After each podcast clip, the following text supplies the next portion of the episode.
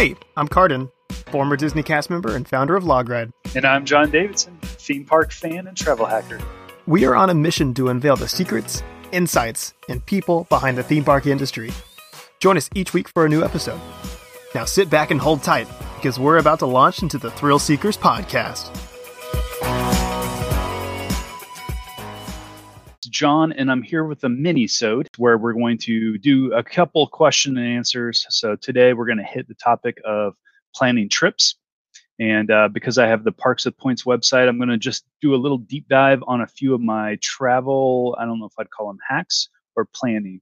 And I'm going to use Six Flags St. Louis, which we'll be talking about on Thursday, uh, opening weekend, as my template or examples of a trip I just took, how I paid for it, how we did the hotel, and everything. So Six Flags St. Louis uh, is having their 50th anniversary. So of course, my daughter and I uh, went there for opening day. So the first thing I always do is pick what type of of uh, chain uh, or card that I'm going to standardize on. So whether or not you use Hilton or not isn't important, uh, as long as you're uh, one of the big three. Um, the the reason being is that you can save five bucks, ten bucks here and there, maybe by going with the cheapest hotel in the area. But what I find personally is that if you stick with a brand, you'll build points faster. You'll get the cr- matching credit card. You'll get those bonuses, and just the overall experience. Then you stick with one is you'll earn that credit faster. That said, I don't always stay at a Hilton, so that's where the confusion comes in. So let me just walk you through that really fast. So what I like to do is, um, for the most part, I use uh, Google. Uh, I find that their their uh, search for hotels is just as good as anybody else's. And uh, you know, if you're you know sticking with a hotels.com or you know one of the major brands, it doesn't really matter. They all have pretty much the same rates. Uh, if you, of course, have a particular discount through your company or something, you would use that site. And the only reason I do that is to get a feel for what the prices are in the area. And you'll find sometimes that even though you have a strong program um, and points, uh, if if there's a there's a really great hotel like right by where you're going and the cost is reasonable, you can always leverage a different program. Like for me, that'd be the Chase Ultimate Rewards. So a good example of that would be um, uh, when you go to uh, well in Indiana uh, and you're going to like Holiday World There aren't a lot of hotels, um, big chains around that with unless it's a distance away. So that's an area where you might want to use a different program uh, where it doesn't matter what uh, what the hotel chain. So once you do that, you can. Uh, the reason I, also why I like Google is you can drag around the map, just put in the location, and it and it just highlights the cost uh, by where you are. So just a just kind of a bonus. And then once I've done that, so let's we're going to use Six Flags St. Louis as our example. You get an idea for what the costs are. Then I hop over to my Hilton. And the reason I do that is because I just like I mentioned before, it's just more of a cost thing. The other thing I like about Hilton is if you stick with a one location, you start to save those hotels that you use all the time, those type of things. And that just gives you a, a better way. So well, uh, Hilton is just like the Google, where you can drag around the map and it'll resize. So uh, Eureka is where Six Flags St. Louis is.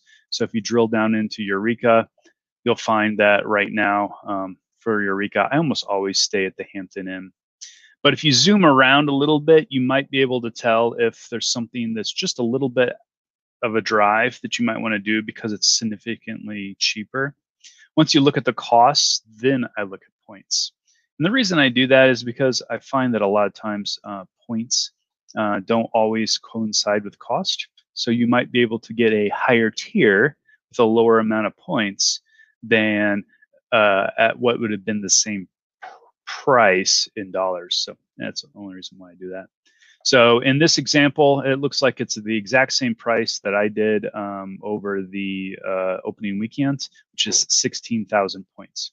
So opening a Hilton credit card right now, one of the nicer Hilton credit cards, you would get approximately a, um, you know, between uh, 50 and 100,000 points, depending on which card you is. So that means that I could stay at this hotel about a week um, on one of those opening cards. If you want a detailed example of that, you can head over to parkswithpoints.com and see exact exact examples of that. So in this example, I booked that. So I used 16,000 points uh, for my stay. I drove there. So the only additional cost I have is at the park. For Six Flags St. Louis, we have the pass. So um, we pretty much don't spend a lot of money at the park. But because it was opening weekend, the lines were crazy. We ended up having to buy a fast pass. So whether it's the price of the fast pass because it's an upgrade or it's the ticket price to get in, it's really hard to leverage uh, points for a particular um, park entry fee. So you'll you'll hear a lot of times in the uh, uh, Thrill Seeker podcast, I use the term uh, offset or a cash offset, and I get a lot of questions on that. So I thought uh, that'd be a great topic to add to this minisode because that is what I did leverage um, for my fast pass. So without going into a lot of detail and try to keep it, I think the card that made that popular was a Discover, where the only discount they ever had was that cashback bonus, and that was a one for one. It is what it is. Um, since then, a lot of programs have something similar. Uh, I always well, right now, and this is, of course, in 2001, first quarter, I always use the Chase program for my cash back. So, what, how would that work? You might be asking. Well, um, Chase calls it pay yourself back. So, if you used, for instance, the Chase Ultimate Rewards program right now, uh, if you do a Chase Preferred, which is the card that I leverage quite often, uh, they're running at 80,000 points. So for 80,000 points, uh, you could be able to offset quite a bit. If you use one of the higher end cards, then you get uh, you get a bonus. So the reason why I use Chase is for the cash back right now, uh, they have a 25% bonus in certain categories. So I know, forget about all that mumbo jumbo and just think about this.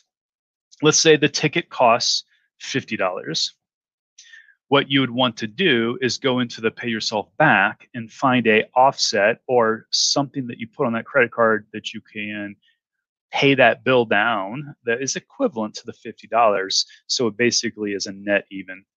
So in this instance um, i used two fees. I had one for $24 i think it was maybe some something with uh, something with dining and then I had another one that was 30 and obviously you know putting those together offset the, my particular cost for that fast pass. So for full circle in this minisode to wrap it up I looked at the hotels on Google to make sure I wasn't you know quote unquote wasting my points. I saw there was nothing that that looked like a better deal so I leveraged my Hilton honors program to pay for the hotel, so I had no hotel costs.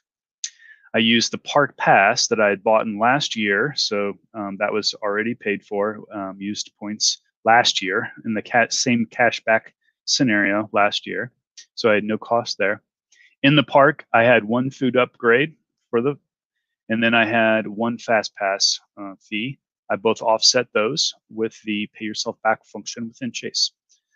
So my weekend with my daughter at Six Flags St. Louis, um, everything was paid for with points. I kind of throw out the whole gas thing. I'm in Illinois, so when I drive to Missouri, gas is cheaper.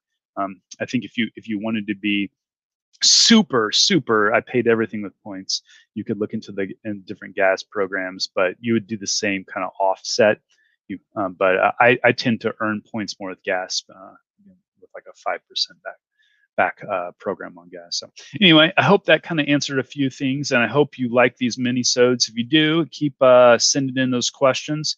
Uh, we do have a, a, form. You can go out to the website and you can post your questions, and we'll continue to try to give you tips and tricks so you uh, have the most thrills with your park experiences. Thanks for joining, and tune in on Thursday. Uh, well, Thursday night, so it'll probably be more of Friday morning when it shows up in the feed for the recap on the what we'll call the Missouri park openings um, as we do a deep dive into what we liked, tips, tricks, how opening weekends were at Silver Dollar City and Six Flags St. Louis. Thanks. Join us each week for more Thrill Seekers podcasts and check us out on the web at thrillseekerspodcast.com.